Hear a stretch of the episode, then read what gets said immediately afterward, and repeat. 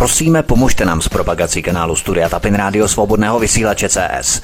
Pokud se vám tento nebo jiné pořady na tomto kanále líbí, klikněte na vaší obrazovce na tlačítko s nápisem Sdílet a vyberte sociální síť, na kterou pořád sdílíte. Jde o pouhých pár desítek sekund vašeho času. Děkujeme.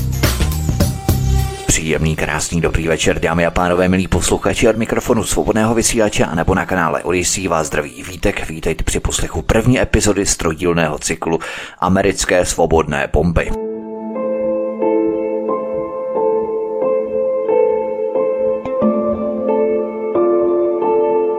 V některých médiích se rok co rok objevuje nutkání přepisovat historii a zásadně překrucovat fakta. To je ostatně příznačné pro transatlantickou politickou agendu ve všech oblastech společenského, vědeckého a kulturního života. 8. května si naši politici opakovaně připomínají den výročí vítězství nad nacismem a fašismem. Zaměřme se na samotnou podstatu vítězství nad nacismem a na skutečnost, kdo vlastně byl naším osvoboditelem a kdo okupantem.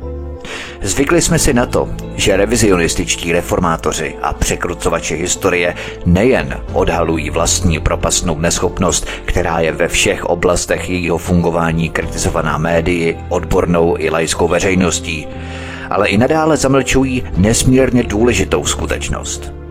Tímto faktem je nejen záměna skutečných osvoboditelů tehdejšího Československa, ale i zastírání okupantů, agresorů a ničitelů. Je faktem, že spojenecké jednotky osvobodily nejzápadnější část území tehdejší ČSR, tedy asi pouze jednu desetinu celkového území ČSR. Při osvobozování českého území padlo 116 Američanů. Zbytek osvobodila Rudá armáda, přičemž zde padlo 140 tisíc jejich vojáků. Ovšem působení Američanů provází řada bezohledných náletů, které celkem stály životy tisíce našich občanů, převážně civilistů. Spojenci podnikali nálety v době, kdy už bylo jasné, že Německo válku prohraje. Spíše se zdá, že po Jalské dohodě z 11. února 1945 a poté vyhlášení košického vládního programu 5. dubna 1945 bylo Američanům jasné, že v ČSR žádnou fabriku nezískají, že tyto podniky budou znárodněné. Proto postupovali taktikou spálené země. Všechno, co bude zničené, nebude konkurovat západním průmyslovým podnikům. A na lidech jim nikdy nezáleželo. O tom, že si spojenci dělali z protektorátu na konci války obyčejnou střelnici, svědčí i řada jiných obdobných leteckých akcí v samém závěru války. Dalo by se tedy říci, že spojenci, potažmo američané, udělali na našem území na konci války v roce 1945 více škody než užitku. Na našem území zabili při většinou nesmyslném bombardování mnohem více českých obyvatel než německých nacistů. Naopak s Němci američané zacházeli jako v rukavičkách. Proto snem každého německého vojáka na konci války bylo vzdát se američanům. Globálnějšího hlediska jsem spolupráci Američanů a Němců pokryl v mém trojdílném dokumentu Utajení démoni nacismu, ale také v mém nedávném programu Jak Američané prali nacistické zlato. Kdyby nebylo Kolumbusa, historie by byla kusa. Kež by dnes měl ponorku a zajel do New Yorku zaspívat za celou Evropu. Čím se to naše oko kochá, jaká to velkolepá socha. Hlavu v nebi, nohy u vody, je to socha svobody. Zde končí středověká éra, evropský dnešek je tu Kdyby Voskovec a Verich tušili, jak američané ve skutečnosti podporovali nacisty během druhé světové války, asi by se jim tak lehce nespívalo právě v srdci amerického impéria. Je logické, že američané z Brity zasahovali i výrobní podniky, které na našem území vyráběly součásti pro německá vozidla nebo letadla, případně rafinérie syntetického benzínu. Ovšem zásadní bylo, že to většinou odskákaly české obytné budovy a české civilní oblasti. O tisícech mrtvých ani nemluvě. Úkolem a cílem tohoto trojdílného pořadu není hodnocení celkových ztrát, které američané a britové způsobili českému obyvatelstvu. Ať materiálně, tak i na tisícech životů.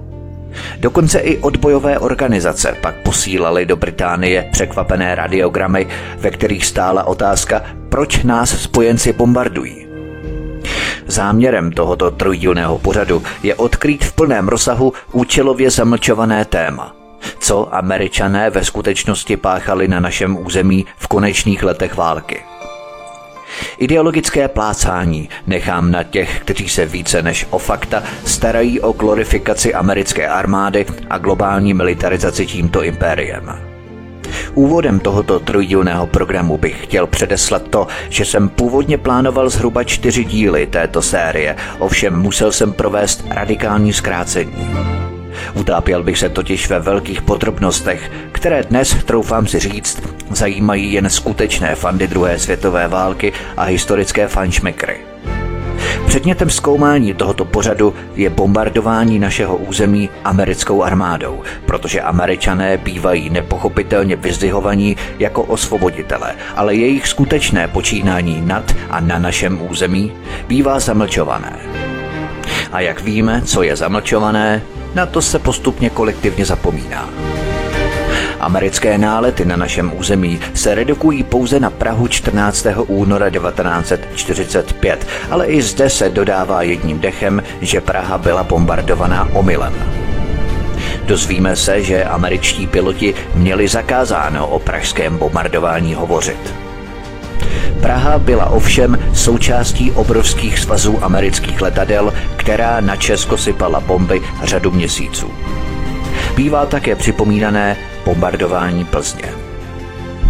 Skutečností zůstává, že vedle německé třetí říše také americká bombardovací letadla napáchala na našem území neodčinitelné škody a zanechala za sebou tisíce mrtvých Čechů. Jaká je tedy pravda o našem takzvaném osvobozování Američany?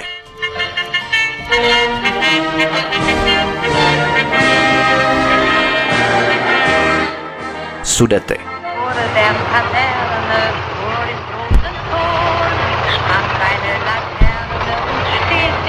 davor Adolfu Hitlerovi se splnilo jeho přání dobít Československo, když německá vojska navzdory ničivé sněhové bouři a technickým problémům vozidel vpochodovala 15. března 1939 do Prahy a obsadila Čechy a Moravu. Už dříve na Mnichovské konferenci v září 1938 získala Hitler sudeckou oblast Československa. Zatímco němečtí obyvatelé hlavního města salutovali a mávali vlajky s hákovým křížem, někteří Češi vydávali srdcerivné vzliky, zatímco jiní projevovali hněv, jak byli zděšení, přemožení bezmocí a beznadějí. Češi házeli na vozidla sněhové koule a odmítali ztraceným Němcům udávat směr. Množství Čechů se schromáždilo na Václavském náměstí pod legendární sochou svatého Václava na koni kde zpívali státní hymnu.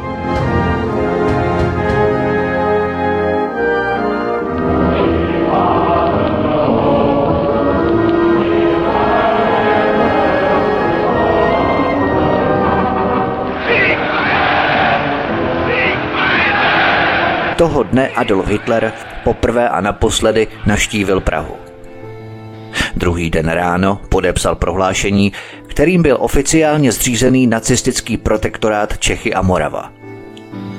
Poslechněme si projev k novému státoprávnímu uspořádání Emila Háchy z 16. března 1939. Lidé Čes.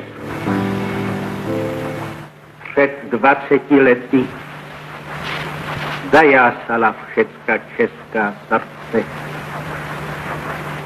Naplněna souce nadějí, že vstupujeme do šťastného údobí našich národních dějin, které nám přináší úplnou a trvalou vládu našich věcí.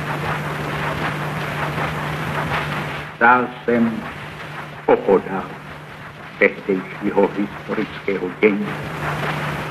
Ale moji radost z našeho netušeného úspěchu kalila týravá obava, zda jsou dány všechny vnější a vnitřní záruky trvalosti naší tehdejší víry.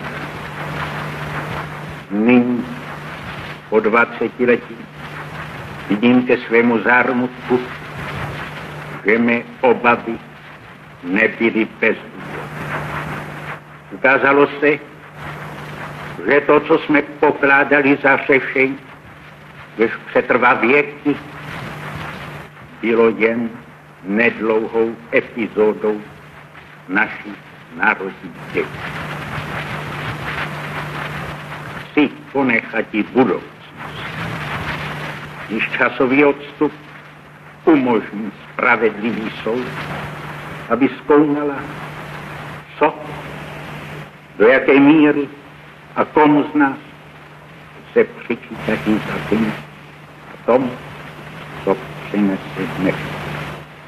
Cítím však, že je naší povinnost, abychom to přijímali s mužným klidem, ale také s vědomím vážného úkolu učinit vše, abychom to, co nám z našeho snad příliš bohatého údělu zbylo, dochovali nestenčeně naším příštím dnem. Pozoruje, co se blíží. Odhodlal jsem se za souhlasu vlády v hodině 12. vyžádati si slyšení kufijského kancléře Adolfa Hitlera.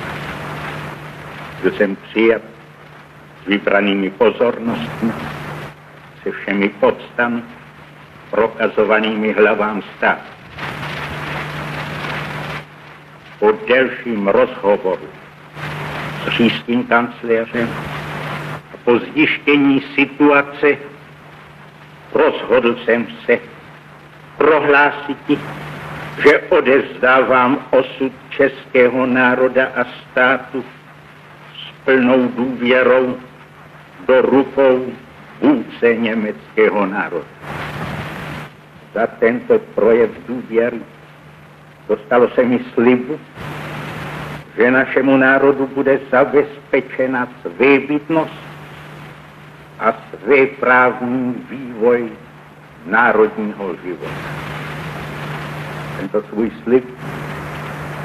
Finský kancléř splnil dnes vydáním výnosu datovaného na hradě Pražském o protektorátu Čech a Moravy, kterým se zaručuje našemu národu jeho vlastní národní bytí se všemi náležitostmi potřebnými k uspořádání jeho vlastních věcí a pěstování vlastního národního života.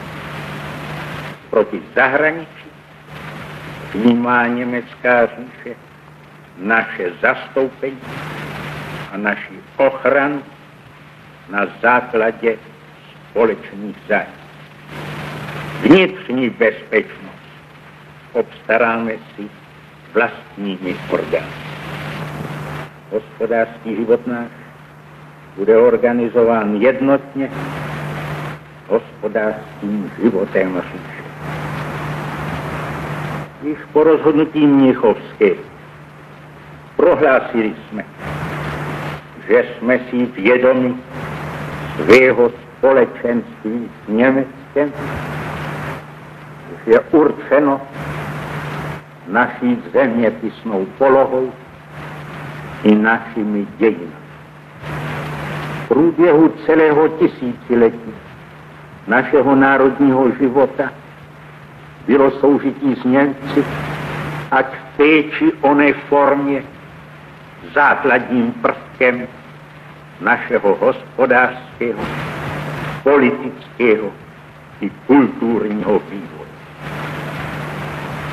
Německo stalo se úsilím Adolfa Hitlera jednotným a tím největším národem, který určuje osudy střední Evropy. Naším spojením s ním se obnovuje bývalý blízký svazek. Byl jsem ujištěn důvěrou království. Jeho důvěru osvědčuje i přípověď, poskytnout mi přispění, kdyby toho poměry našeho národního života vyžadovat. Stejně, jako se nechci prohřešit i na důvěře ústavních činitelů, kteří nepovolali k mému úřadu, nechci se prohřešit na důvěře vůdce německého národa. Tato důvěra ukládám však za povinnost, abych užil všech prostředků. V případě nutnosti i nejtvrdší, kdyby zájmy našeho národa byly ohrožovány. Mám pevnou naději, že náš národ v novém státoprávním poměru může dospět ke klidnému a úspěšnému životu že může dosáhnout velkého rozkvětu. Nikdy v minulosti neměl náš lid tak vážnou dějinou povinnost, aby byl naprosto svorný a jednotný. Rozhodl jsem se pro, jako odpovědná hlava národa českého, že učiním co nejrychleji rozhodné kroky, které povedou k naprostému sjednocení všech vrstev národa, neboť jedině toto sjednocení zabezpečí jeho blaho a štěstí. Sa povinen o ně pečovat, jsem odhodlán nestrpěti žádné odstředivé snahy, žádné skupiny a frakce, které nedbajíce zájmu nejvyšší, měli by touhu nad tyto zájmy obyšovat i zájmy stran a osob. Těsném semknutí nás všech a v řádném plnění národních povinností bude nejlepší záruka naší zdárné budoucnosti. Volám vás proto všecky ke klidu a ke společné, poctivé a tvořivé práci. V té době se hrála skladba Záleží na nás, kterou složili Voskovec, Verich a Ježek. Byla to skladba z poslední inscenace osvobozeného divadla hry Pěst na oko, uvedené na jaře 1938. Stala se demonstrací proti nacistických postojů a odhodlání Čechů bránit republiku před Adolfem Hitlerem. Už panikáři jedou, už panikáři jdou, hlavu mají ve smutku a strach jim kouká z očí, už je to na beton, všechno se otočí. Kolena se jim třesou, jo Bohu zvěst nesou. Jsou jistá místa a tam se chystá proti nám akce do zajista. To by tak hrálo, teď je nás málo, opuštěný jsme do čista. Nejlepší odpověď pro panikáře je rázná domluva přes obě tváře. Hele, koukej, podívej se, divnej brachu, buď to teda máš kalhoty plný strachu, nebo pro strejčka příhodu, už si napřed kalíš vodu. To tě teda hlásím, já svou medle, s tímhle budeš u nás hnedle vedle. kočka leze dírou bez oknem, ať si venku neště nakopnem. Nebudem se krčit za oknem, kdyby pršelo, no tak zmoknem. A to tady nebylo ještě, aby se lid bál jít do deště. Ať jenom zalezou všichni ti sisly, bude nás víc než dost s veselou myslí. Žít jako lidi, mít radost z práce, to přece jen záleží na nás. Svobodně myslet, vyřídit zrádce, záleží na nás. Bránit svou pravdu a pravdou měřit, to přece jen záleží na nás. Nebát se pravdy a pravdě věřit, za pravdu se prát, s pravdou vyhrát, záleží na nás.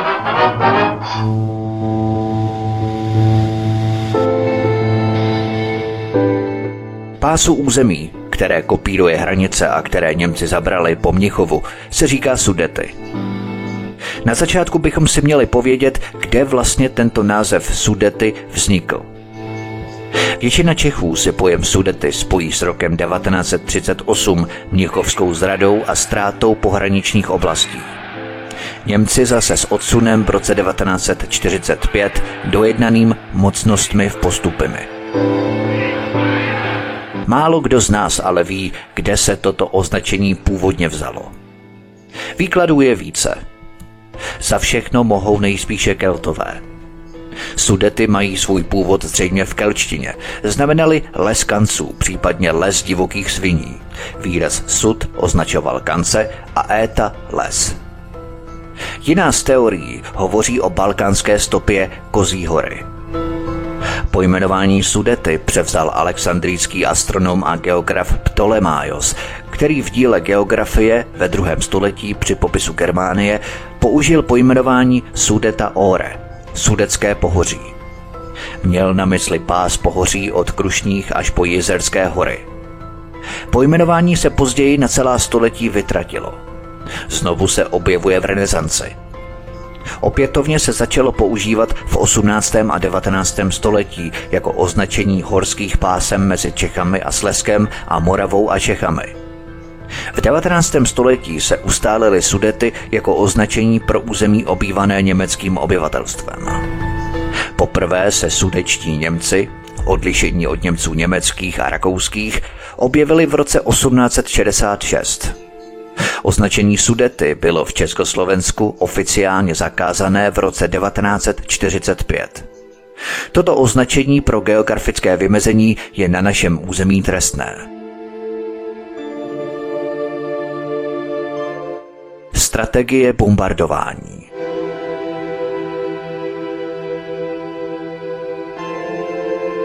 Už od 20. a 30. let 20.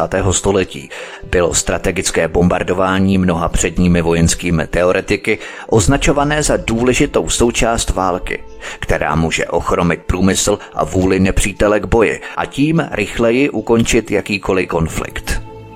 Této teorie se asi nejvíce drželo britské a americké letectvo za druhé světové války, kdy byly při denních i nočních náletech na německá města schazovány stovky a tisíce tun bomb za cenu velkých ztrát na životech jak letců, kteří je podnikali, tak civilistů, kteří zahynuli v peklech pod nimi. Snad nejznámějším z těchto náletů byl nálet na Saské drážďany mezi 13. až 15. únorem 1945, kde podle odhadů zahynuli stovky tisíc lidí, a to především díky použití takzvaného ohnivého bombardování.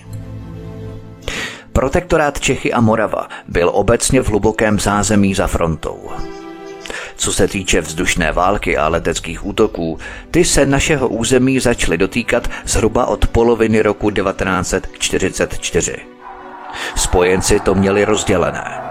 Britové většinou bombardovali v noci, američané ve dne. Americké letectvo v Evropě, tvořené 8. leteckou armádou se základnami v Anglii a 15. leteckou armádou v Jižní Itálii, se začalo zaměřovat na německou týlovou dopravu.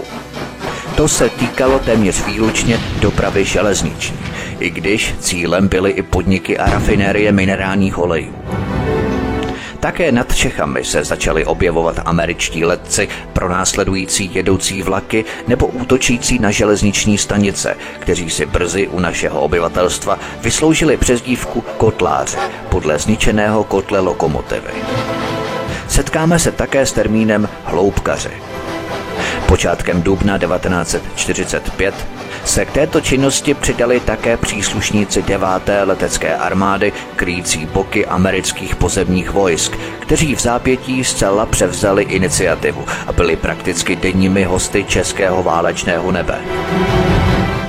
Američané létali na dvou základních strojích. P-24 Liberator, tedy osvoboditel od společnosti Consolidated Aircraft, byl americkým čtyřmotorovým bombardovacím letounem, který se stal díky svému dlouhému doletu významnou zbraní druhé světové války. P-17 Flying Fortress, tedy létající pevnost od společnosti Boeing, byl druhým bombardérem, který američané nejčastěji využívali. Tyto dva bombardéry budou protkávat veškerá bombardování českých měst našimi takzvanými osvoboditeli. Bombardéry zpravidla doprovázely stíhačky P-51 Mustang. Američané většinou bombardovali plošně, a to z výšky 4 až 6 kilometrů. Šlo o klasické kobercové bombardování, které, jak si ukážeme, bylo značně nepřesné a zabíjelo tisíce českých civilistů. Zajímavé byly také typy Puma, které američané používali. Jednalo se o tříštivé, fosforové a zápalné bomby. Jednotlivé pumy vážily od 50 kg do půl tuny. Některé bomby byly časované, to byly obzvláště zákeřné bomby. Vybuchovaly totiž se spožděním, aby zabránili dělníkům v opravách továren. Některé vybuchovaly dokonce až po třech dnech. O tom se dnes také velmi málo hovoří. Němci a Rusové tyto spožděné rozbušky do leteckých bomb nepoužívali. Používali je výhradně Britové a Američané. Když bomba s časovanou rozbuškou dopadne, rozbije se ampule s kyselinou dusičnou. Tady mezi dvěma kontakty je za péro natažená 35 perforovaný film. Kyselina dusičná na tento film nakape a až se tento film rozpustí, kontakt se přeruší a bomba vybuchne. Tohle byla chuťovka hlavně Winstona Churchilla, který chtěl systematicky decimovat zejména německé civilní obyvatelstvo. Než dorazí záchranné sbory, tedy hasiči, vyprošťovači, záchranky a další složky, bomba teprve potom vybuchne a zlikviduje co nejvíce civilního obyvatelstva. I dnes je při nalezení nějaké takové bomby problém, jak vyšroubovat tuto chemickou rozbušku, která je stále aktivní. Nikdo neví, kdy může bomba vybuchnout i po 70 letech. Tohle považuji za základní úvod toho, co bychom měli vědět a znát tedy výška amerických bombardérů, strategie, američané přes den a Britové v noci, jaké typy bombardérů američané používali, do jakých leteckých armád patřili a jakou munici na nás američané používali. Po tomto nutném úvodu se můžeme pustit do časové chronologie útoku.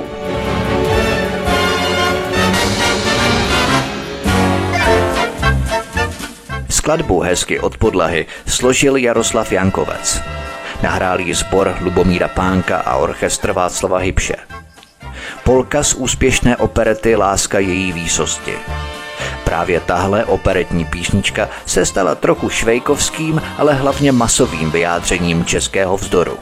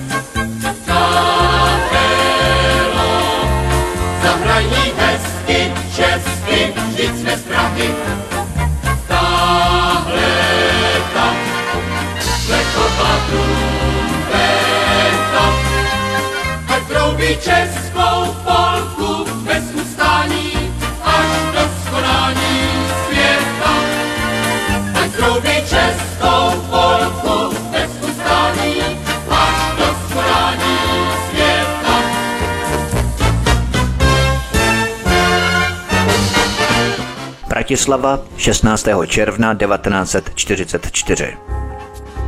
Stamattina mi sono alzato Oh bella ciao, bella ciao, bella ciao, ciao, ciao. Po otevření a dobytí Jižní Itálie bylo spojencům umožněné vpadnout do střední Evropy. Z Apeninského poloostrova podnikali nálety vedle Rakouska a Maďarska dále na střední Evropu bombardovací perutě americké 15. letecké armády. Ačkoliv většina tohoto pořadu bude zaměřená na česká města, američané mnohokrát bombardovali i Slovensko. Právě jeho západní Slovensko se po otevření italské fronty nacházelo ve vzdušném koridoru amerických bombardérů. Pátek 16. června 1944 kolem 6. hodiny raní Odstartovali z italských základen americké bombardéry B-17, známé také jako létající pevnosti, a B-24 Liberator. Toho dne měli zničit nejen bratislavskou rafinérii, ale i další dvě rafinérie ve Vídni. Cílem bombardování ve slovenském hlavním městě byl také zimní přístav a železniční most generála M. Rastislava Štefánika, který překračoval Dunaj. Americké bombardéry B-24 ještě několik minut před náletem pozorovali kolem jdoucí s líným nezájmem. Většina z nich nehnula brvou ani ve chvíli, kdy letadla začala kroužit a schazovat značkovací bomby. Dokonce ani sirény nezazněly. Pak americká letadla zaútočila ve čtyřech vlnách. V ten den v čase od 10.12 dopoledne začaly Bratislavou otřásat ohlušující výbuchy. Během následujících devíti minut dopadlo na Bratislavu 369 tun kazetových i fosforových bomb. Byl to první vážný útok, který se projevil na Slovensku. Cílem byla ropná rafinérie minerálních olejů Apollo v Bratislavě. Historie Apolky sahá až do konce 19. století, do doby, kdy se v Bratislavě začala zpracovávat ropa z polské Haliče a ruského Kavkazu. Těsně před vypuknutím druhé světové války se společnost Apollo stala součástí německého koncernu IG Farben. Rafinérie zpracovávala až 150 tisíc tun ropy ročně. Druhým cílem byl přístav. Z 21 lodí slovenské dunajské plavby bylo 15 potopeno, 18 zcela zničeno a dvě byly těžce poškozené. Velké škody vznikly také na uskladněném nákladu. Flotila 158 amerických bombardérů ovšem nepřipravila o život pouze zaměstnance továrny. Bomby padaly i v okolních ulicích a zasáhly mnoho budov, včetně obytných domů a dnešního slovenského národního muzea na Bajanského nábřeží. Tramvaje přestaly jezdit, Bratislava se náhle ocitla bez vody, elektřiny a plynu. Někde v pozadí se ozývaly ohlužující výbuchy z hořící Apolky. Z města se valil hustý černý dým, který byl prý viditelný až ze vzdálenosti 100 kilometrů. Vypukla panika. Lidé se snažili ukrýt, kde se dalo. Podle statistik padlo za oběť bombardování 181 lidí. 115 bylo zraněno těžce a 580 lehce.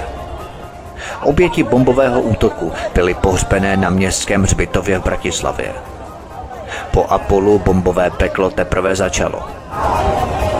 Slovenské hlavní město zažilo další americké nálety v následujících měsících v září, říjnu a prosinci 1944 a v březnu 1945.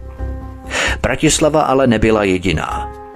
Jednotky americké 15. letecké armády svrhly v následujících týdnech bomby na Bratislavu, Dubnici nad Váhom, Dubovou, Malacky, Nový dvor, Komárno, Nové zámky, Ružomberok, Medveďovo, Považskou Bystrici a Sládkovičovo. Zaměřili se na vojensky významné cíle a několik z těchto měst bombardovali opakovaně. Bratislava a její městské části byly v hledáčku amerických bombardérů celkem sedmkrát, Komárno čtyřikrát a Nové zámky třikrát. Dubnice nad Váhom 7. července 1944 Největší zbrojovka v Dubnici nad Váhom měla výrobní haly v podzemí, takže figurovala pouze na seznamu příležitostných cílů. Když americká 15. letecká armáda 7. července bombardovala rafinerie v Horním Slesku, schodila zde na zpáteční cestě dvě stovky těžkých bomb. Asi 18 lidí bylo zabitých a 36 vážně zraněných. Samotná podzemní továrna ale bombami ohrožená nebyla. Americké útoky byly tehdy ale ještě legitimní a v souladu s mezinárodním válečným právem. Ozbrojené síly protifašistické koalice bojovaly proti Německu a jeho spojencům. Mezi tyto spojence patřilo tehdy ještě Slovensko, i když už ne dlouho. Nelze proto říci, že by slovenský stát byl míromilovnou zemí, která se snažila vyhnout válce zuby nechty. Opak je pravdou. Slováci spolu s Němci napadli v září 1939 Polsko. Později po boku Hitlera vpadli do Sovětského svazu a 12. prosince 1941 dokonce vyhlásili válku Velké Británii a Spojeným státům. Faktem je, že američané tento fakt nebrali příliš vážně a prezident Franklin Roosevelt údajně nařídil ignorovat všechna vyhlášení války loutkovými vládami Německa, počínaje slovenskou a konče chorvatskou. Toto je třeba mít na paměti, pokud jde o útoky amerického letectva na slovenské cíle ještě před 29. srpnem 1944, kdy vypuklo slovenské národní povstání té době byla oblíbenou písní slovenských hlinkových gard, což byla paramilitární organizace nacistické hlinkovy slovenské lidové strany, skladba Reš a Rubaj. Gardy, které původně vznikaly spontánně, se brzy zapojily do bezpečnostního aparátu slovenského štátu a plnili jak vojenské, tak i některé policejní funkce. Slováci jsme od rodu slovenskému národu, nebude nikdy na škodu. Slováci jsme od rodu slovenskému národu, nebude z nás ani jeden nikdy na škodu. Svoju zem si hrubíme, nepriateľov zgubíme. Zobudte sa všetci bratia v celej krajine, Preč a chlieb si chránime, nikomu sa nedáme, na Slovensku po slovensky smelo hlásame. Preč a chlieb si chránime, nikomu sa nedáme, na Slovensku po slovensky smelo hlásame. Hor sa všetci za nami, sme pod Tatrami. Každý, kto za pravdu horí, nech ide s nami. Záluží u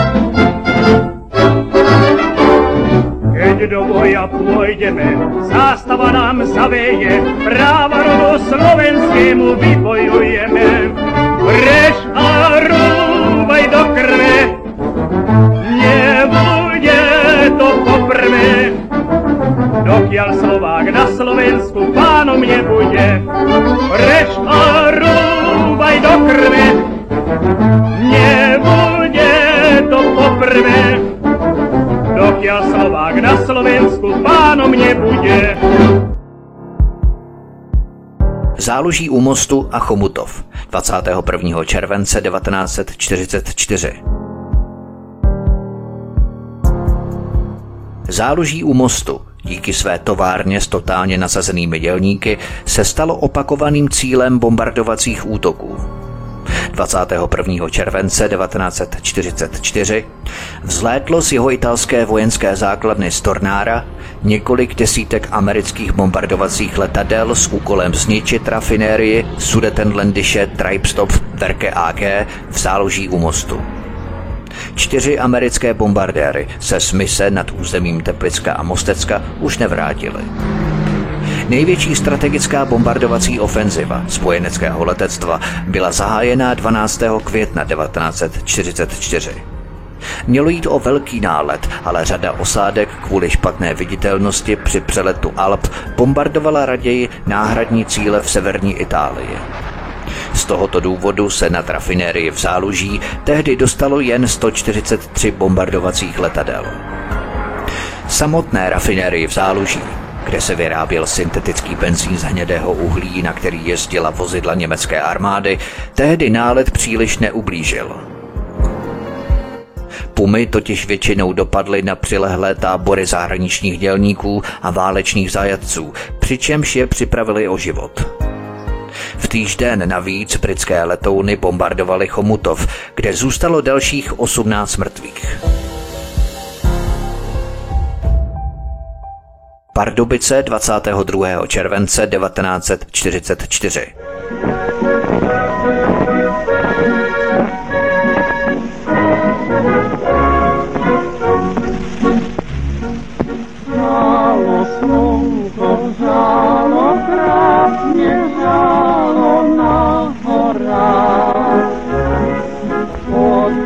Když pardubičtí pamětníci hovoří o válce, nemluví o obsazení ani o svobození, ale především o náletech z roku 1944. Na Pardubice padaly americké pumy čtyřikrát. Poprvé 28. listopadu 1942, kdy spojenci bombardovali pardubické letiště. Byl to ale jen zastírací manévr, který měl odvést pozornost od jiné akce, a to výsadku skupiny Antimony. Ovšem za dva roky, v červenci 1944, se začalo opět osvobozovat. Rafičky na zelené bráně se přehouply přes půlnoc. Když se minutová ručička zastavila na 12. minutě sobotní noci 22. července roku 1944, rozezvučily se v Pardubicích sirény ohlašující letecký nálet. Mnoho lidí na něj už nereagovalo, neboť mu předcházelo několik poplachů planých. Bohužel na to doplatili svými životy. K útoku odstartovalo 67 letounů. Po osmi minutách se nad městem objevil první letoun spojenců směřující k místní rafinérie Fanto, dnešní Paramo. Za další čtyři minuty pak z výšky 2000 metrů schodil první série osvětlovacích Puma.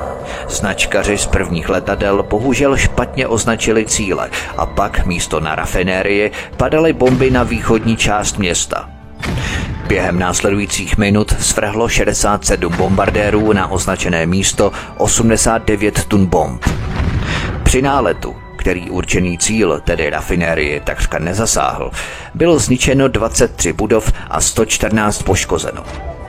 Zejména na Židově a v jeho okolí zemřelo 44 lidí, z toho 11 dětí a mladistvých. 38 bylo zraněno. Podle statistik byla nejmladším zemřelým dítětem dcera dělníka Helena Kadidlová. V době náletu jí nebyl ještě ani rok. Nejstaršímu zemřelému člověku, Josefu Sitařovi, bylo 70 let. O půl druhé ráno se bombardéry vydali zpět na základny v Itálii.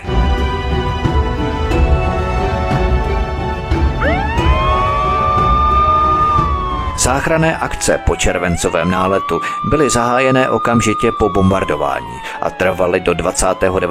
července. Podílela se na nich řada složek protiletecké ochrany a na výpomoc přijelo i 39 četníků z Hradce Králové. Trestanci z pardubické donucovací pracovny odklízeli nevybuchlé bomby a vozili je směrem k Laby. Mnoho obyvatel chtělo opustit město a žít u příbuzných na venkově. Protože však ve městě trvala pracovní povinnost, na venkov byly posílané pouze děti. Pamětníkem červencového amerického bombardování byl i čerstvě 20-letý četník Vladimír Zajíc z Hradce Králové.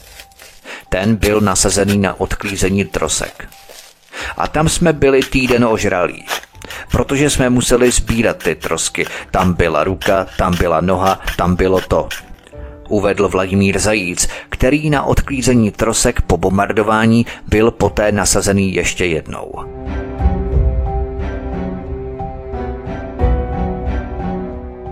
Dalším pamětníkem je architekt Miroslav Řepa. Bomby při náletu dopadaly do Nerudovy ulice a my jsme se nedaleko krčili v krytu pod dekami a klepali jsme se, jak to celé dopadne. Vzpomínal na nálety v roce 1944 pardubický architekt Miroslav Řepa. V té době mu bylo 14 let. Bydlel ve Smilově ulici, která byla poblíž míst dopadu spojeneckých bomb. Není bez zajímavosti, že právě podle návrhu jeho otce Karla Řepy bylo po válce obnovené pardubické vlakové nádraží. To původní padlo za oběť spojeneckým bombám. Vzpomínám na to, že tatínek se nás snažil chránit a tak vždy, když hrozilo bombardování, nás odvezl na faru do Ústí nad Orlicí nebo také do Svratky. Paradoxně nálety byly vždy, když jsme se vrátili domů s tím, že nebezpečí pominulo. Zaspomínal na útrapy válečných let Miroslav Řepa. Svržení bomb na Pardubice zažila i tehdy 16-letá Helena Zářecká. Můj tatínek byl velký hrdina. I když se houkalo, stál do poslední chvíle u okna. A najednou začaly padat bomby. Tenkrát padlo v Pardubicích za oběť 43 lidí. Měli pak veřejný pohřeb. Němci ho vypravili jako protest, propagandisticky toho využili. Uvedla Helena Zářecká. Dubová, Slovensko, 20. srpna 1944. Jedním z cílů Američanů byla menší rafinérie v Dubové. Téměř 80 bombardérů tady během tří minut schodilo více než 177 bomb. Rafinérie byla vybombardovaná 20. srpna 1944, jen několik dní před začátkem slovenského národního povstání. Poté bylo Slovensko jakoby ze dne na den na opačné straně barikády. Bombardování Dubové, stejně jako Apolky, připravilo povstalce o klíčové zásoby paliva. Poslechněme si pro ilustraci záznam slovenského svobodného vysílače Panská Bystrica z 30. srpna 1944 v rámci slovenského národního povstání. Vypočujte si dôležité prevolanie k národu vojenského revolučného vedenia a predsedníctva ústredného národného výboru. Prehovorí k slovenskému národu v zastúpení veliteľa slovenského vojska generála Viesta zástupca slovenského revolučne vojenského vedenia. Slovenskí dôstojníci, podvostojníci a vojaci. Ratovská vláda povolala maďarské a nemecké vojsko, aby potrestala slovenský národ preto, že slovenskí vojaci odmietajú bojovať proti bratskému ruskému národu a ostatným spojeneckým národom. Títo zradcovia chceli by donútiť slovenského vojaka, aby bojoval proti našim a ruským paraštistom a partizánom, ktorí prišli na Slovensko, aby nám povolili brániť našu vlast a našu slobodu proti germánským násilníkom, proti hlubičom, banditom a vrahom nášho národa i celého slovanského ľudu. Slovenský vojak. Videli ste na vlastné oči tie zvierstvá, vypálené dediny, bestiálne vraždenie bezbranných detí a žien v Rusku a všade tam, kde kročil surový nemecký vojak. Zratovská vláda vyzvala ústami zapredaného generála Čatloša slovenského vojaka ku tejto katolskej práci proti vlastnému národu. Zastúpení brigada slovenského vojska ako časti československej branej moci generála Viesna, vyzývam vás. Vojaci, postavte sa na odpor nemeckým obsadovacím jednotkám. Bojujte tvrdo a neúprostne proti vojenu. Zachovajte najprísnejšiu disciplínu a poslušnosť tým veliteľom, ktorí vás povedú proti Nemeckom. Vyzývam závodníkov vojakov, aby sa okamžite hlásili v najbližších kasárnach. Súčasne vyzývam žandárov, policiu a finančnú stráž, aby sa okamžite pripojili obrane vás. Tomto za vás a za slobodu národa podporujú nás mohutné a na všetkých frontoch víťaziace spojenské armády.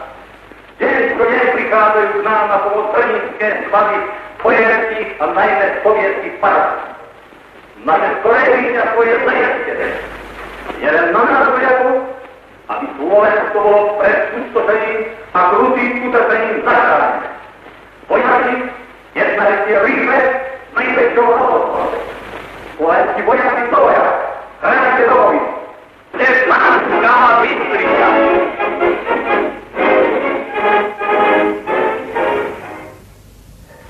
Predsedníctvo ústredného národného výboru vyzýva všetky národné výbory, aby celou silou podporovali vlasti verné slovenské vojsko v boji proti nastup, nastupujúcemu vojsku nemeckému a proti ich domácim zradným pomáhačom.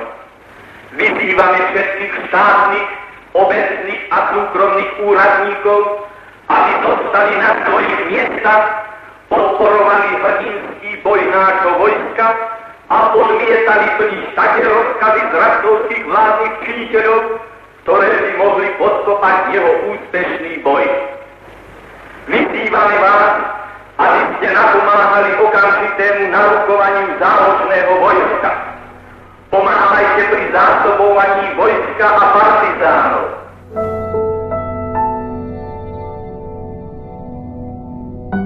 Pardubice a Chrudim 24. srpna 1944. Tento polední nálet na pardubickou rafinérii začal ve 12.17 a provedlo ho americké letectvo. Trval velmi krátce, ale byl o to ničivější. Náletů se účastnilo celkem 268 bombardérů, které svrhly téměř 682 tun trhavin a tříštivých leteckých bomb. Zasažená byla tentokrát rafinérie i přilehlá obec Svítkov, Cukrovar, Staré nádraží a přilehlá čtvrť až Klaby a předměstí Skřivánek. Bomby ale padaly i na Chrudim a okolní vesnice. Rafinérie hořela ještě pět dní a lidé umírali i při jejím hašení. Na letiště dopadlo 380 tun bomb. Zasažená byla i budova hlavního vlakového nádraží v Pardubicích. Určitý přehled o škodách, které způsobilo bombardování rafinérie, podává hlášení z večera 25. srpna 1944. Totálně zničené rafinérie Fanto, továrna Kapo, cukrovar a nádražní hala, částečně poškozené továrny Prokop, Imperial a Lihovar. 48 obytných domů totálně zničeno, 30 částečně. Dosud 80 mrtvých, 110 zraněných a 21 lehce zraněných. Konec citace hlášení.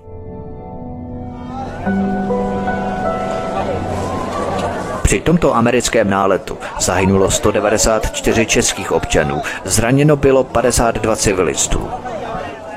Helena Zářecká je i pamětnicí druhého amerického náletu 24. srpna 1944. Byl nádherný den, svítilo slunce a houkalo se Achtung Achtung. Tak všichni zase utíkali.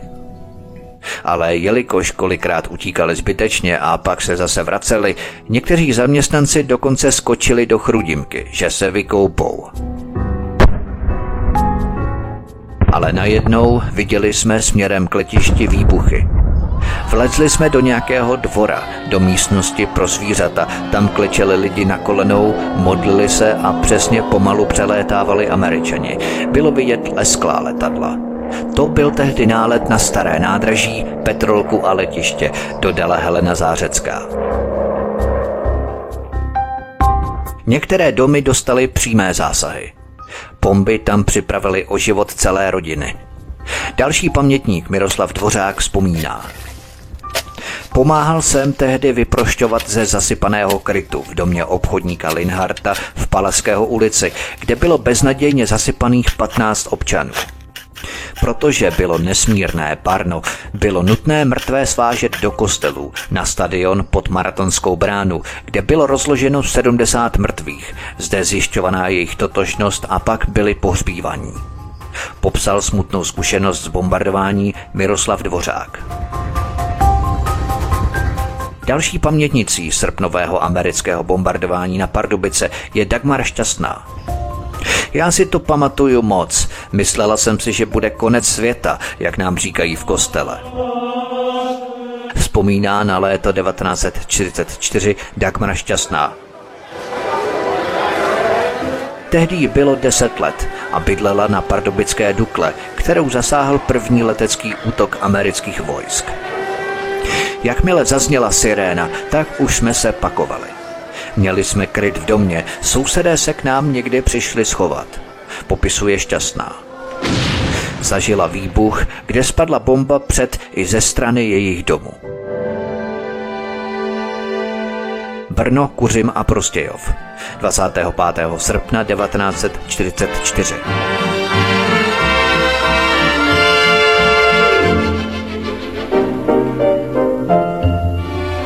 Hvězdy jsou jak sedmi krásky nad Brnem. Dobrou noc, má milá dobrou noc. Brno bylo spojeneckých náletů v podstatě až do poloviny roku 1944 ušetřené.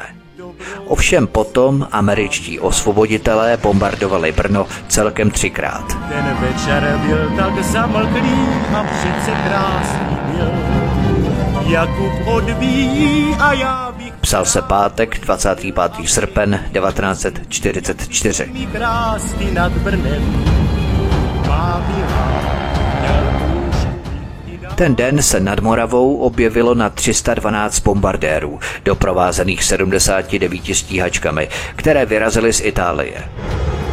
Mezi 11.38 až 12.50 američané podnikli první z řady ničivých náletů na město Brno. Jednalo se o části Líšeň, kde byla podzemní továrna leteckých motorů u Stránské skály, dále Slatina, Židenice a Komárov. Prostějovské letiště a kuřimskou zbrojovku si vzali na starost B-24 z 304. bombardovacího křídla, kdežto 159 létajících pevností B-17 z 5. bombardovacího křídla zamířilo k Brnu.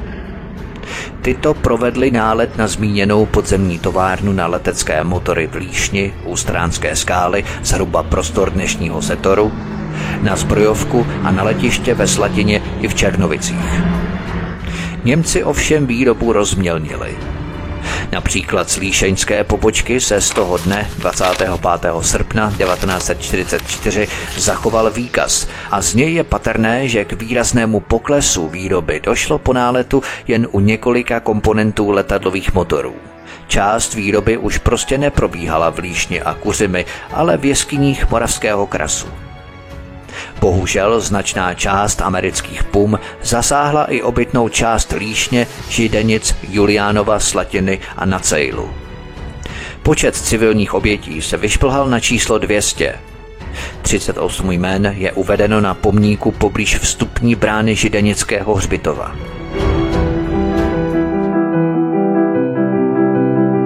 Pamětníkem jehož svědectví z tohoto prvního amerického bombardování Brna vzpomenu je Lubomír Vysočan. Na rozdíl od ostatních obětí měl ale Lubomír Vysočan štěstí. V den, kdy američané poprvé bombardovali Brno, byl na prázdninách v kloboukách mimo město. Pumy přitom poškodili nejen jejich domek, ale i sklep domu, kde zahynulo několik jeho kamarádů. Vzpomíná s pohnutím při pohledu na historický snímek. Ta fotografie byla pořízená během prázdnin a ten nálet přišel na jejich konci, takže toto je poslední snímek ještě žijících lidí, kteří při tom náledu zahynuli. Toto jsou já, toto je holčička od sousedů a tenhle chlapeček je Venda přikryl. Ten je z posledního domu, Tak my tři jsme zůstali naživu. Honza Švábenský, Sonja Veselková, Mireček Floyder zůstali v tom sklepě při náletu. Padlo tam několik bomb a zahynulo v něm devět lidí. Čtyři děti a pět dospělých. Kdybych tehdy nebyl na prázdninách, tak jsem tam tehdy zůstal taky. Tlaková vlna nám, stejně jako snad všem domům v okolí, smetla střechu. Krov sice byl v pořádku, ale v jednom strámu byla zaseknutá střepina z bomby, tak ten se pak musel vyměnit. Střepinu mám stále schovanou dodnes, je ostrá a bez stopy koroze. Jiná bomba zasáhla vodárenský vodojem. Voda vytekla dolů do místa, kde je dnes dopravní podnik. Tam se vytvořilo rozsáhlé jezero, protože to bylo obrovské množství vody. Bylo to tu hodně poničené, trosky zavalily celou ulici, která tak byla zcela neprůchodná. Dalo se jít jen po okrajích. Vzpomíná Lubomír Vysočan. Přeživší ale byli zvyklí nepodléhat ranám osudu. Přestože nálet dělnickou kolonii prakticky zlikvidoval, začala rychle vstávat z mrtvých. Kónova cihelna téměř okamžitě navezla střešní tašky. Další finanční pomoc poskytlo město a silné ruce navzájem sousedé. Panovala obrovská pospolitost a soudržnost. Ovšem prožitá hrůza Brňanů se však nedala srovnat s tím, co mělo ještě přijít. Spojenecké stroje po několik dalších měsíců Brno opět pouze přelétávaly, po případě se občas objevili tzv. kotláři, jako například 11. října 1944. Skladbu hm, složili Leopold Korbař a Jaroslav Moravec. Naspívali ji Karel Černoch a salonní orchestr Josefa Vejvody. Jazz a jeho nejnovější swingový styl se staly vizitkou vnitřní svobody protektorátu. Z amatérů mladé generace se vyloupla řada schopných osobností, jako byl i autor tohoto hitu. To dávno vím. Hmm, to přeci je řeč jasná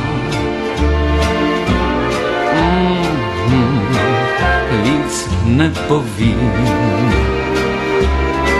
Já nejsem schopen říci slovo jediné. Když tebe vidím, tu je rázem srdce mé ztracené. Mm-hmm. Ach, ty jsi úžasná. Mm-hmm já mám tě rád. Mám ve slovníku na tisíce výrazů, když říci smím své vyznání. Znám plno krásných příměrů a obrazů, pak o němím, když vzím tě z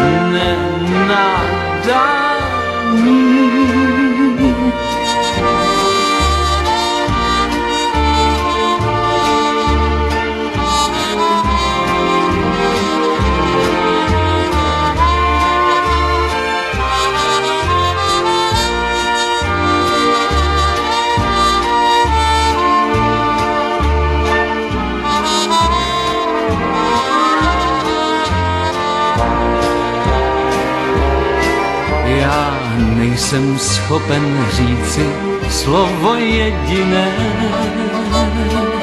Když tebe vidím, tu je rázem srdce mé ztracené. Mm, mm, ach, ty jsi úžasná. Mm, já mám tě rád.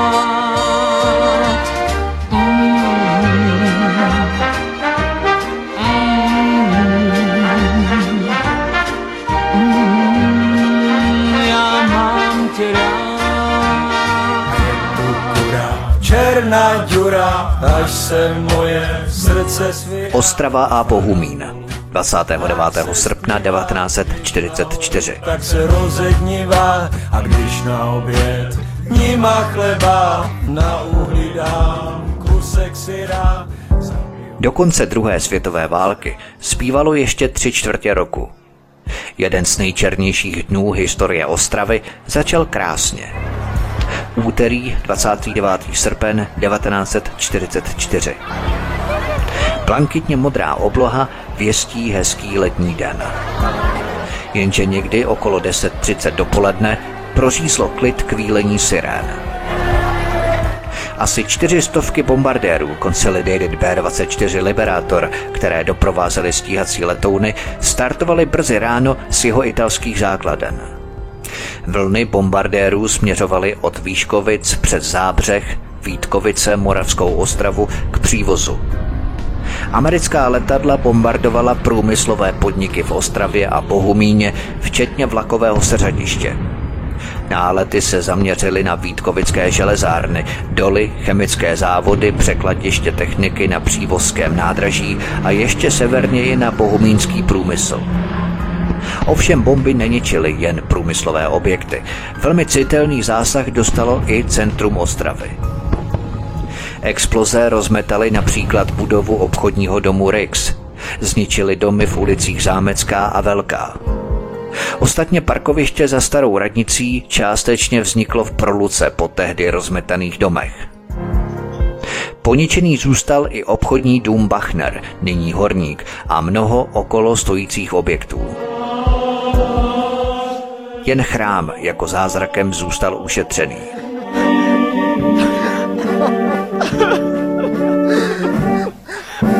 Celkem zahynulo neuvěřitelných 540 lidí. Jen v samotné Ostravě zemřelo 409 lidí. 123 domů bylo zcela zničeno a další tisícovka domů částečně. Bez přístřeší zůstalo 1256 lidí. Mnoho Ostravanů zemřelo v zábřežské vilové čtvrti. Nepřežilo ani hodně dělníků v železárnách a jiných podnicích. Další pohřbili trosky domů v centru.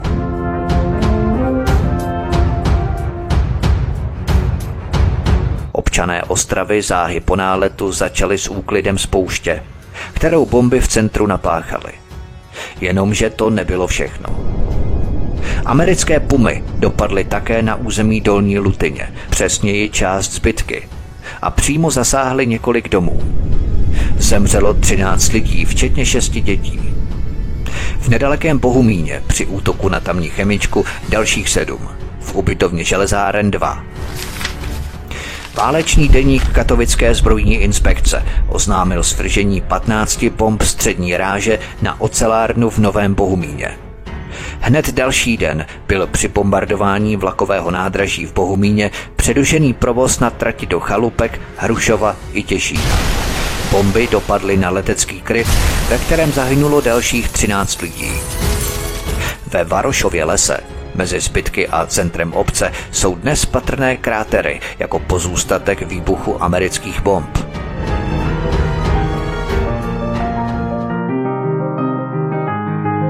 Drahuše Absolonová, tehdy ještě Javorková, má ten den stále v živé paměti. Dobře si vybavuje, jak tehdy přišla ze školy a spatřila jen trosky rodného domu. Tehdy jí bylo 12 let. Ale nejen to. Při náletu přišla o dva mladší bratry a málem i o maminku.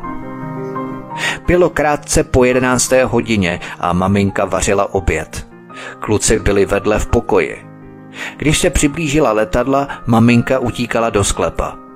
Při výbuchu zůstala zaklíněná v zárubních a zasypaná sutinami. Naštěstí ji vytáhli nezraněnou, jenom s pohmožděninami. Bratři ale byli mrtví. Ládík neměl ani tři měsíce, Václavovi bylo něco přes tři roky, říká Drahuše Absolonová. Jak se tehdy všechno odehrálo, ví i z pozdějšího maminčina vyprávění. Když ohlásili nálet, šla stejně jako ostatní děti domů ze školy. Zastavila se ale u kamarádky, asi půl kilometru od jejich domu. Tam je také nálet a exploze bomb zastihl. Kdo ví, možná si tím, že nešla hned domů, zachránila život. Rodina tehdy vlastnila asi 160 arů pole. Jen na to prý onoho dne dopadlo 12 leteckých pům. Bratři, včetně toho, který se narodil po válce, jsou i s rodiči pohřbení na Dolnolutínském hřbitově. Před několika lety náhodná kolem jdoucí Martina Šimečková našla v Ostravě na chodníku autentický osobní dopis, který popisuje ničivý nález 29. srpna 1944. Jde o velmi silnou výpověď, která událost popisuje do největších podrobností. Původní majitel nalezeného dopisu je zatím neznámý. Ohlušující rány, jedna za druhou. Detonace, třaskavé exploze a do toho strašné hučení bombardérů. Chalupa s námi skákala, okna v celém domě se sypala, zdi praskaly. Manželka našeho soudního rady Škorpila utíkala z krytu dobytu pro šperky. Trefilo to do chalupy. Na paní Škorpilovou se zřítil těžký balvan a rozdrtil ji. Toto bombardování z 29. srpna 1944 na Ostravsku bylo nejničivější za celou válku. Je proto velmi zvláštní, že v Ostravě není vůbec žádná připomínka tohoto amerického náletu, například pamětní deska, co se tehdy stalo.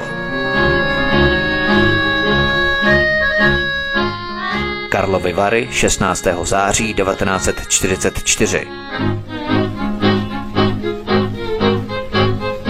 Ať stojím v širém světě sám, přec jednu lásku v srdci mám, lásku k svoji rodné zemi, nejkrásnější mezi všemi. A kdybych musel v širém Karlovy Vary se poprvé staly cílem náletu 12. září 1944. Desítka amerických bombardérů se zaměřila na město, na místo útoku na severočeský most. Kobercové bombardování trvalo zhruba minutu a postihlo dnešní dvořákovy sady, levý břeh Teplé, tržnici až k hornímu nádraží. Poničený byl i dům Sirius v Zahradní ulici, hlavní pošta, dnešní kinočas, dům číslo 11, bývalý dům potravin na Masarykově ulici, domy před dnešním termálem, tržnicí, okolí spořitelny v rybářích, známé kino Elite a hotel Weber. Zahynulo 56 žen a 37 mužů. Kuchyňa a Bratislava 20.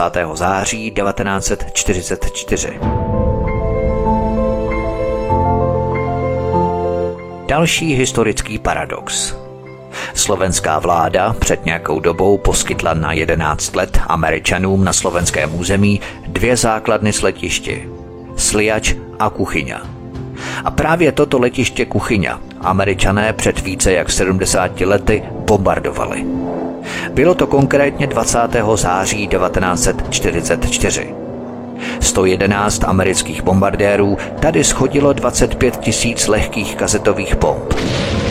V okrese Malacky bylo zabitých 25 civilistů a 30 jich bylo zraněných. Téhož dne 20. září se terčem útoku stala opět rafinerie Apollo v Bratislavě. Na jejím zničení se podílelo 56 bombardérů, které svrhly 544 těžkých pum.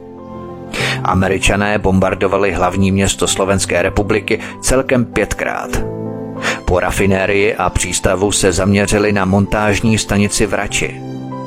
Naposledy bombardéry navštívili Bratislavu a Slovenskou republiku vůbec 26. března 1945. K tomu samozřejmě dojdu.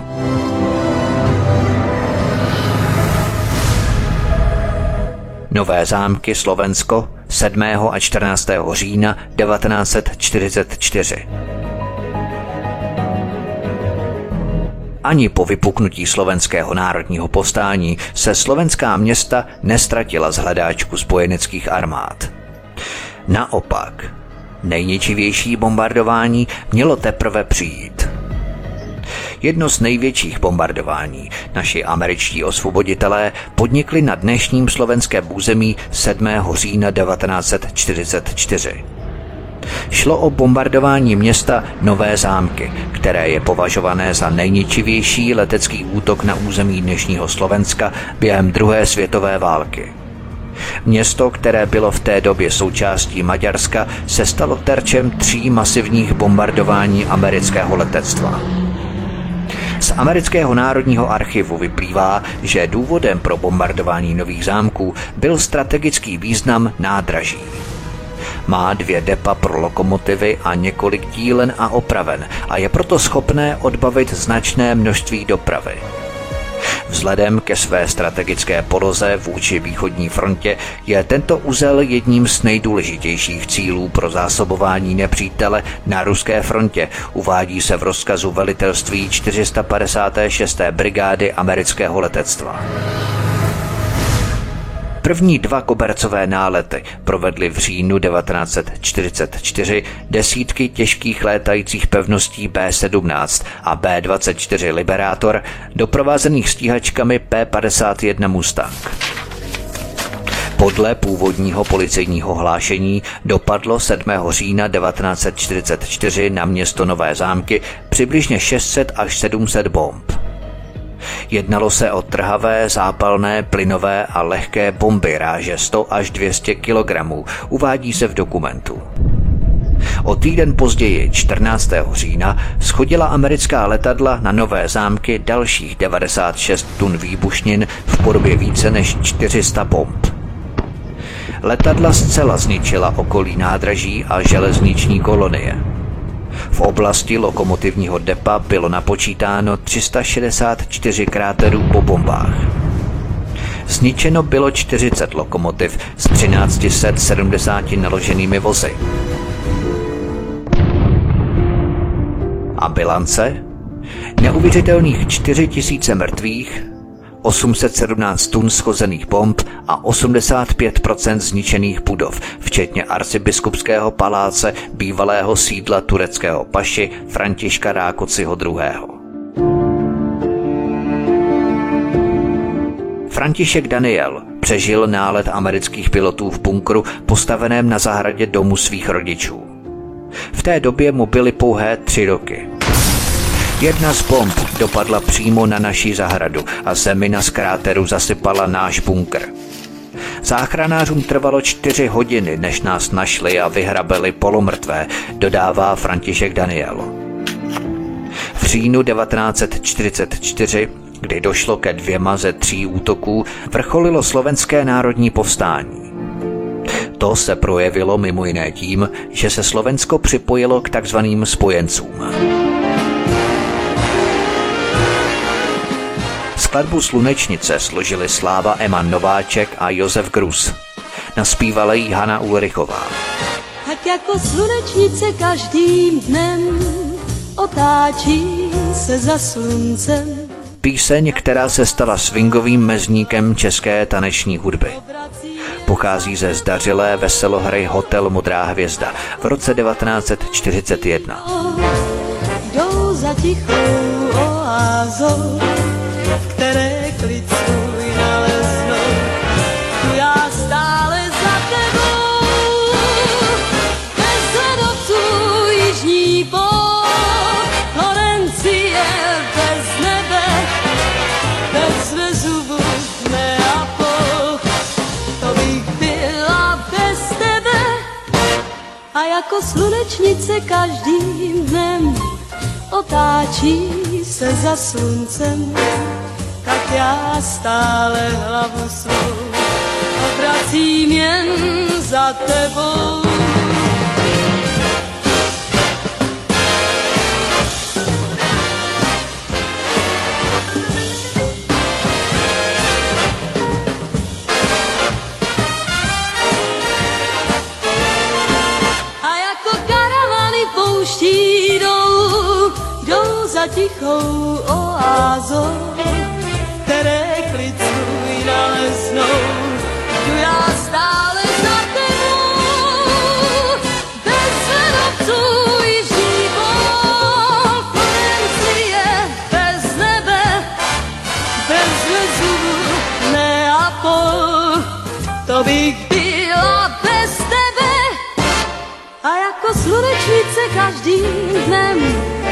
Otáčí se za sluncem tak já stále hlavu svou obracím jen za tebou. Obracím jen za tebou.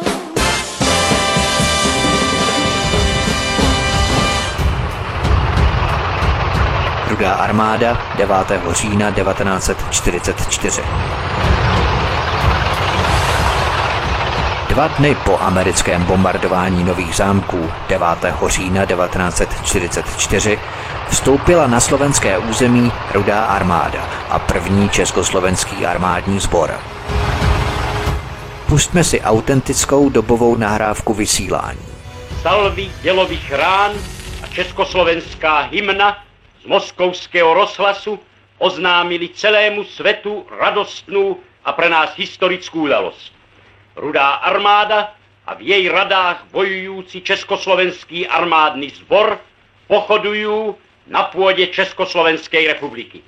Jednotky Československej armády, ktoré sa pokryli slávou v bojoch na bratskej pôde Sovietskeho zväzu a Polska, sú v svojom celku už na rodnej pôde túžobne očakávaná a všetkým ľudom Československej republiky vymodlená chvíľa nastala. Oslobodzovacie vojska bratských národov Sovietskeho zväzu začali na svojom víťaznom pochode čistenie československého územia od nacistického nepriateľa. Moja rodná slovenská zem je prvá, ktorá môže vítať osloboditeľov a medzi nimi svojich vlastných bratov vojakov Československého armádneho zboru.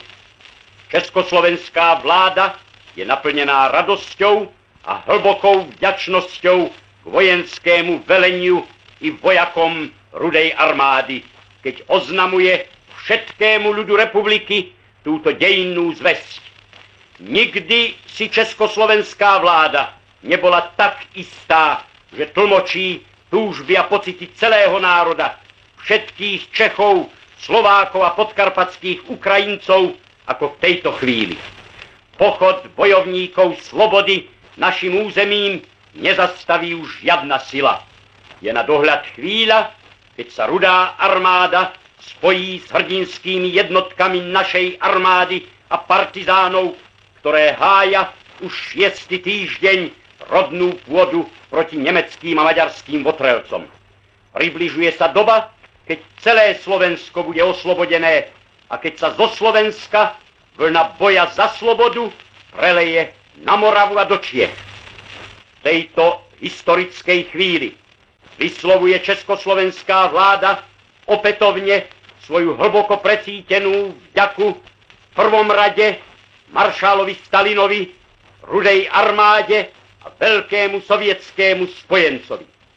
Ďakuje i československým jednotkám a partizánom na Slovensku, ktorí sa pustili pred šiestimi týždňami do boja vo chvíli, keď pomoc ešte nebola na dohľad a keď za súhlasu bratislavských zradcov na Slovensko privolaný nemecký útočník začal obsadzovať Slovensko, aby jednak zasadil smrteľnú ranu snahám po oslobodení, jednak aby zo Slovenska vybudoval baštu proti armádam slobody. História zaznamená zlatými písmenami zázrak, že idealizmom a nadšením preniknutí československí vlastenci ubránili proti nemeckej prevahe, proti presile materiálu a bojových prostriedkov rodnú pôdu až do chvíle, kým pomoc mohla byť v podstatnej miere poskytnutá. Naši spojenci už dnes uznaním kvitujú skutočnosť, že zásahom československých bojujúcich jednotiek boli ochromené pre Nemcov životne dôležité dopravné tepny a prerušená doprava nemeckých a maďarských armád Slovenskom z východu na západ a zo severu na juh. Československé jednotky zasadené sú v tejto rozhodujúcej fáze do boja na všetkých hlavných bojišťach. Na západe i na východe i na juhu vo zväzku armád pod velením maršála Týta. Československí letci ničia uhasínajúcu moc nepriateľa na bojsku východnom i západnom i na šírych moriach. Ale jak pozemné, tak letecké síly československé budou bojovat s najväčším rozmachom na pôde Československej, lebo sa uskutočnila ich horúca túžba, aby sami vlastnými silami prispeli oslobodeniu svojej vlasti. Moutný nápor rudej armády je zárukou, že nie je ďaleká chvíľa, keď celá republika bude slobodná a keď sa na slobodnej pôde republiky zídu všetky československé jednotky bojujúce za slobodu. Blíži sa deň víťazstva a slávy. Blíži sa doba, keď v bratskej shode rovný s rovnými budú môcť Slováci, Česi i karpatskí Ukrajinci budovať svoj slobodný, nezávislý a šťastný domov. Přes spáleniště, přes krvavé řeky, pluk za plukem jdem, neopkejně dál. Píseň Směr Praha byla napsaná v období druhé světové války pro československou vojenskou jednotku v Sovětském svazu. Hudbu napsal Ervín Toman, slova Jan Mareš.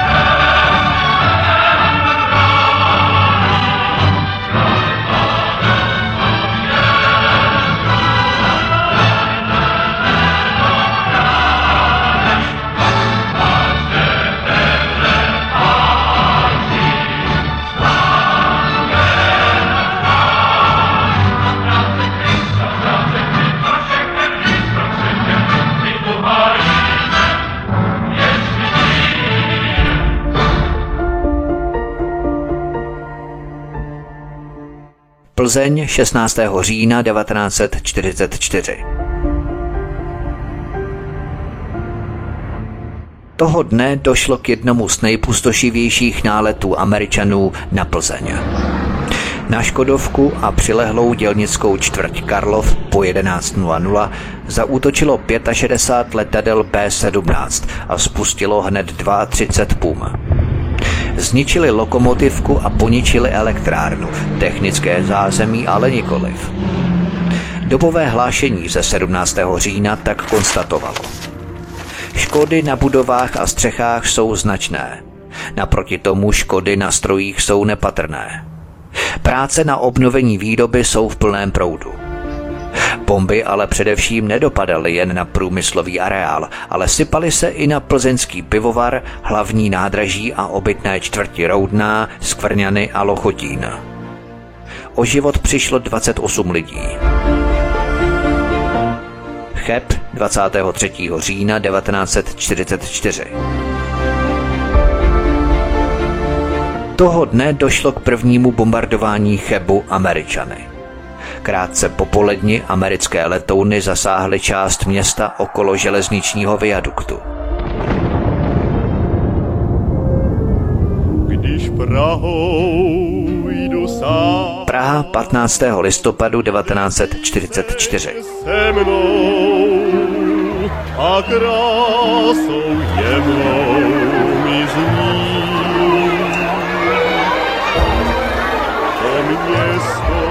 Vzhledem k tomu, že ve druhé světové válce bojovala většina Evropy, byla Praha od spojenců tak daleko, že jen málo koho napadlo plánovat nálety. Letadla byla stále malá a měla omezené zásoby paliva. Britský Spitfire, jedno z hlavních spojeneckých letadel, měl dolet 800 kilometrů. Praha je ovšem od Velké Británie vzdálená asi 1500 kilometrů. To Prahu ušetřilo hrůz bombardovacích kampaní.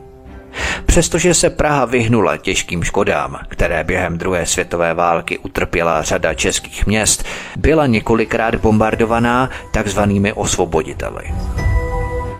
První bombardovací misi podniklo letectvo Velké Británie 15. října 1941. Od podzimu 1944 do jara 1945 pak Prahu třikrát bombardovalo letectvo americké armády. V poledne 15. listopadu 1944 bylo na Prahu svrženo dvěma americkými letadly odhadem 12 bomb na městskou elektrárnu asi 300 metrů západně od stanice metra Holešovice. Elektrárna ale nebyla poškozená. Čtyři bomby ale explodovaly a zranily 15 zaměstnanců. V nedalekých domech prý střepiny zabily lidi stojících u oken. Asi tři bomby spadly do uhelného skladu elektrárny a byly později zneškodněné. Na 30. října 1944 byl plánovaný útok na továrny ČKD ve Vysočanech a Libni, ke kterému ovšem nedošlo.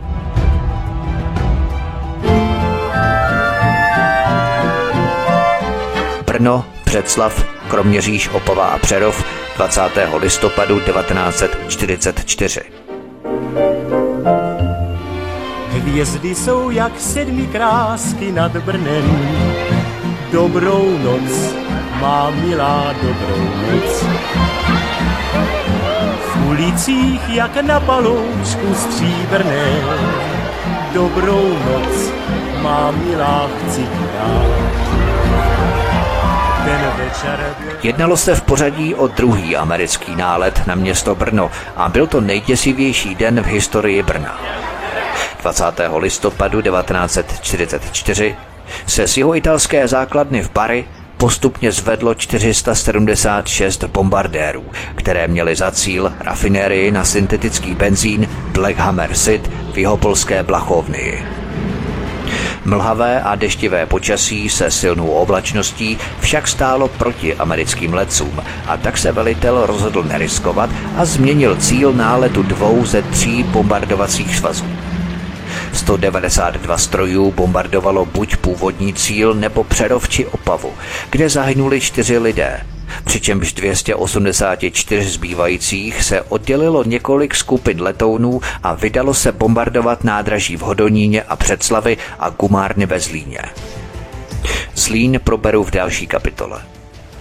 V Brně panovalo stejně špatné počasí. Chvíli před polednem pokrývala ulice hustá mlha. Najednou brňané z dálky uslyšeli slabé dunění, které postupně sílilo.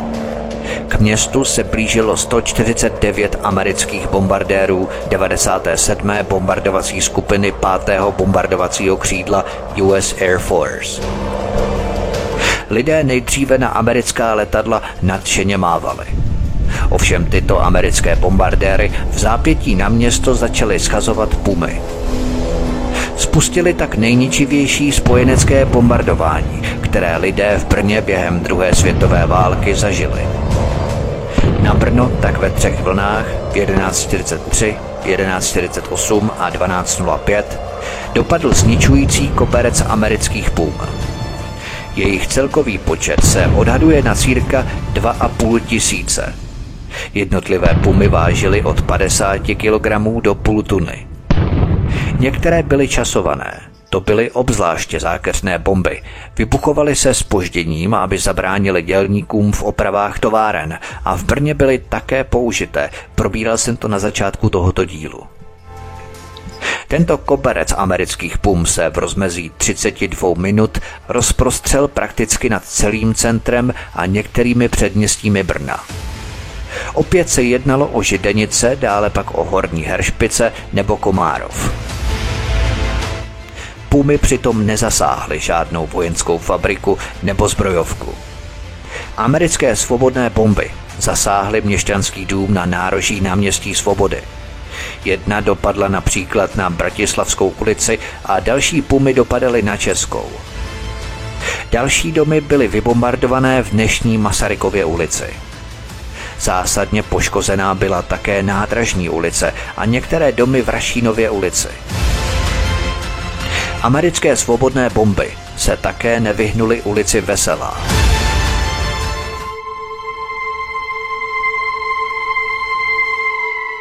Lidé se před útokem našich tzv.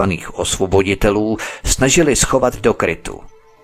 40 dětí se doslova uvařilo ve školním krytu poté, kdy je na Mendlově náměstí zalila horoucí pára z rozervaného potrubí.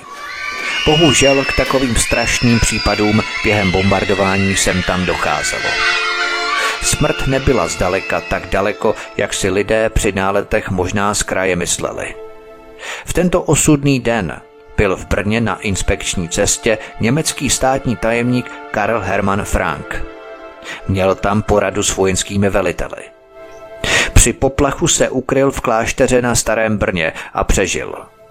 Jen pár desítek metrů od něj se v krytu uvařili děti. Jeden z pamětníků, Libor Nováček, vzpomíná. Bydleli jsme tehdy v ulici Sadová, dnešní Drobného. Rozhlas hlásil, že se letadla blíží k městu. Hukot trval hrozně dlouho. První bomby pak dopadly do zahrady vily Tugendhat nedaleko našeho domu. Nefungoval tehdy poplašný systém a nebylo jasné, kdy nálet skončí. Oznámilo nám to až houkání hasičů, kteří jeli kolem. Vzpomínal před časem Libor Nováček. Ocitujme vzpomínky dalšího pamětníka, Vlastimila Čoupka. Tehdy toho sichrvého mlhavého dopoledne jsem byl jako dvanáctiletý žák, tehdy měšťanky při vyučování v Získalově obchodní škole na Údolní ulici Porodnice na obilním trhu. V průběhu vyučování byl asi v 11.30 hodin vyhlášený letecký poplach. Museli jsme sejít do sklepů, které byly určené jako kryty. Několikrát předtím, vždycky před nebezpečím náletů, jsme byli propuštěni ze školy, abychom nebyli ohroženi při bombardování. Bydlel jsem mimo střed města v Kohoutovicích. Tentokrát na neštěstí nás ze školy nepustili. Ředitel školy usoudil, že v počasí, které bylo, žádný nálet nebude. Bohužel asi v 11.45 hodin jsme uslyšeli slabé dunění, které sílilo. Najednou jsme cítili silné vibrace, sklep se rozhoupal a nastaly ohlušující výbuchy, které jsem vnímal už jen jako v uších. Zhaslo osvětlení a v panice někdo převrhl kamna, na kterých se topilo. Kous z rozhaveného uhlí nás začal dusit. Dveře do sklepa zavalila spousta cihel a sutin. Pak najednou ticho. Jen zoufalý pláč a nářek některých žáků a hlavně žen z nedaleké pletárny svetrů, které se k nám chodívaly při náletech schovat. Asi po jedné hodině jsme slyšeli rány, jak se k nám dobývali hasiči a příslušníci CPO a pak se ve sklepním okénku objevilo světlo z ulice. Potom se hasičům podařilo nás ze sklepa vytáhnout. Po vytažení jsem uviděl strašné peklo. Ulice prakticky zmizela. Jen samý kouř a oheň a mezi tím výbuchy bomb se spožděním zapalováním. Vůbec jsme nevěděli, kde jsme a jak se odtud dostat. Pak nás členové CPO odváděli až tam, kde jsme uviděli, jak se dostat domů. To, že ještě žiji, je mi 81 let, je zásluhou známého brněnského zpěváka Milana Chladila, který byl ve vedlejším sklepu. Z něho se sám dostal ven a oznámil hasičům, že vedle jsou zavalení žáci. Hasiči nás včas vytáhli. Asi za půl hodiny byl náš sklep zaplavený vařící vodou z rozbitého dálkového topení. Jinak bychom nepřežili, podobně jako žáci německé školy na Starém Brně naproti pivovaru. Tam zahynula spousta dětí, dodává pamětník Vlastimil Čoupek. Do třetice ocituji vzpomínky dalšího pamětníka Bohumila Moutelíka. Měli jsme přesně naučené, jak se máme chovat. Seřadit se, jít do sklepa. Museli jsme se naučit zacházet s plynovou maskou, lopatou i krumpáčem, abychom se dokázali vyhrabat ze zasypaného domu. Měli jsme legraci, vybíhali jsme z řady a pošťuchovali jsme se. Pak se v okamžiku hra stala skutečností, vzpomínal Bohumír Moutelík. Padající bomby zasáhly i jeho školu v údolní ulici v centru města. Bylo tam asi 200 dětí, všichni jsme se schovali do sklepa. Když se budova propadla do přízemí, vypukla panika a křik. Ven jsme se mohli dostat jen ze sklepního okénka, kterým se naváželo uhlí. Prožil jsem si všechny nálety na Brno, i americké, i sovětské. Bylo to opravdu to nejhorší, co jsem v životě prožil a co jsem jako dítě asi prožít neměl. Kolem mě pořád umírali lidé. Dodal Bohuslav Moutelík. Na ulicích ležela mrtvá těla a všude kolem byly vysoké vrstvy prachu a sutin. Ruin plápolaly plameny. Kolem pobíhali zmatení lidé, zasahovali členové oddílů protiletecké ochrany. Docházelo také k rabování. Pokud byl rabující zloděj dopadený, čekala ho okamžitá smrt. Toto americké osvobození si vyžádalo celkem 588 obětí, které se ukrývaly v krytech a nebo je nálet zastihl na ulicích. Jen v Hodoníně si útok tzv. osvoboditelů vyžádal 179 obětí. V Předslavi 60, ve Zlíně 24 a Opavě 4 mrtvé. Posledním moravským městem, které bylo toho dne bombardované, byl Přerov. Tady zahynulo 13 lidí.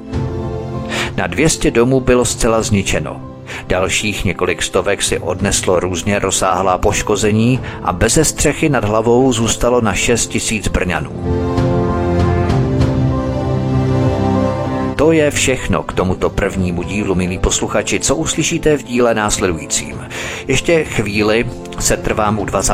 listopadu 1944, protože vedle Brna v tento den američané nesmyslně bombardovali i Zlín a právě na Baťovy závody a celé město Zlín se podívám podrobněji. Potom přejdu na Krnov, Ústí nad Labem, Chomutov, Plzeň, následně se vypravím na Hánou do Olomoucka a opět do Brna, které američané bombardovali znovu 19. prosince 1944. Před čtyřným dnem američané stihli bombardovat ještě znovu Plzeň. Po Vánocích američané na sklonku roku 1944 bombardovali Pardubice, Kolín, Kralupy nad Vltavou a Veltrusy. Potom se podrobněji, i když ne tak podrobně, jak bych chtěl, podívám na Jalskou konferenci a prý milný útok Američanů na Prahu na svatého Valentína. Tady američané nezasáhli žádné fabriky ani továrny, ale pouze civilní objekty, národní památky a historické objekty.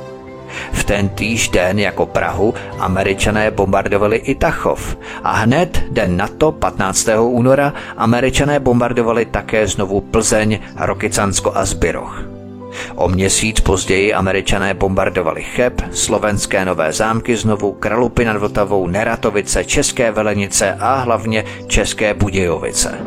Ty dokonce několikrát. Tomu všemu se budu věnovat v příštím díle, takže nezapomeňte na druhý den svobodných amerických bomb nebo amerických svobodných bomb spíše. Já vám moc děkuji za sdílení tohoto pořadu. Je důležité, abychom se zajímali i o části historie, o kterých se příliš široce nehovoří a abychom uváděli na pravou míru překrucování historie, kterého jsme dnes svědky. Já vám tedy děkuji za poslech a za pozornost. Budu rád, když budete tento pořad sdílet na sociálních sítích a samozřejmě, když budete lajkovat, komentovat v komentářích tady na kanále Odyssey, na kterých se prosím registrujte. Je to velmi jednoduché, kanál Odyssey, tady kliknete na tlačítko odepírat potom po registraci tento kanál, abyste nezmeškali druhý, třetí díl amerických svobodných bomb, ale i další pořady, které pro vás chystám tady ve studiu Tapin Radio na svobodném vysílači. Od mikrofonu vás zdraví Vítek, přeju vám hezký zbytek dne a příště u druhého dílu amerických svobodných bomb se s vámi těším na slyšenou.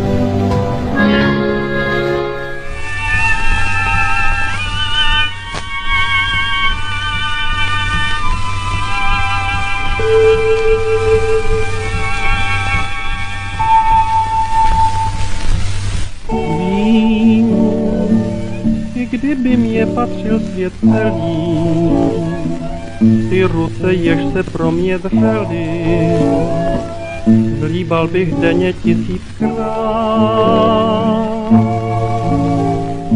Já, ať jsem často v životě hřešil, vždy jsem se pouze jedním těšil, tím, co mám v světě nejvíc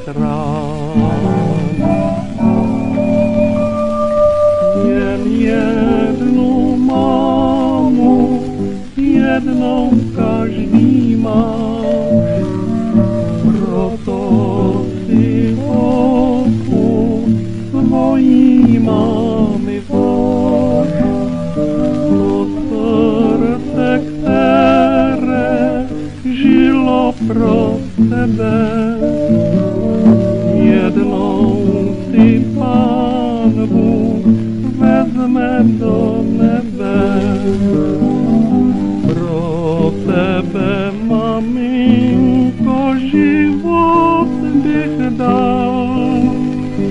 Kdo by tě, maminko,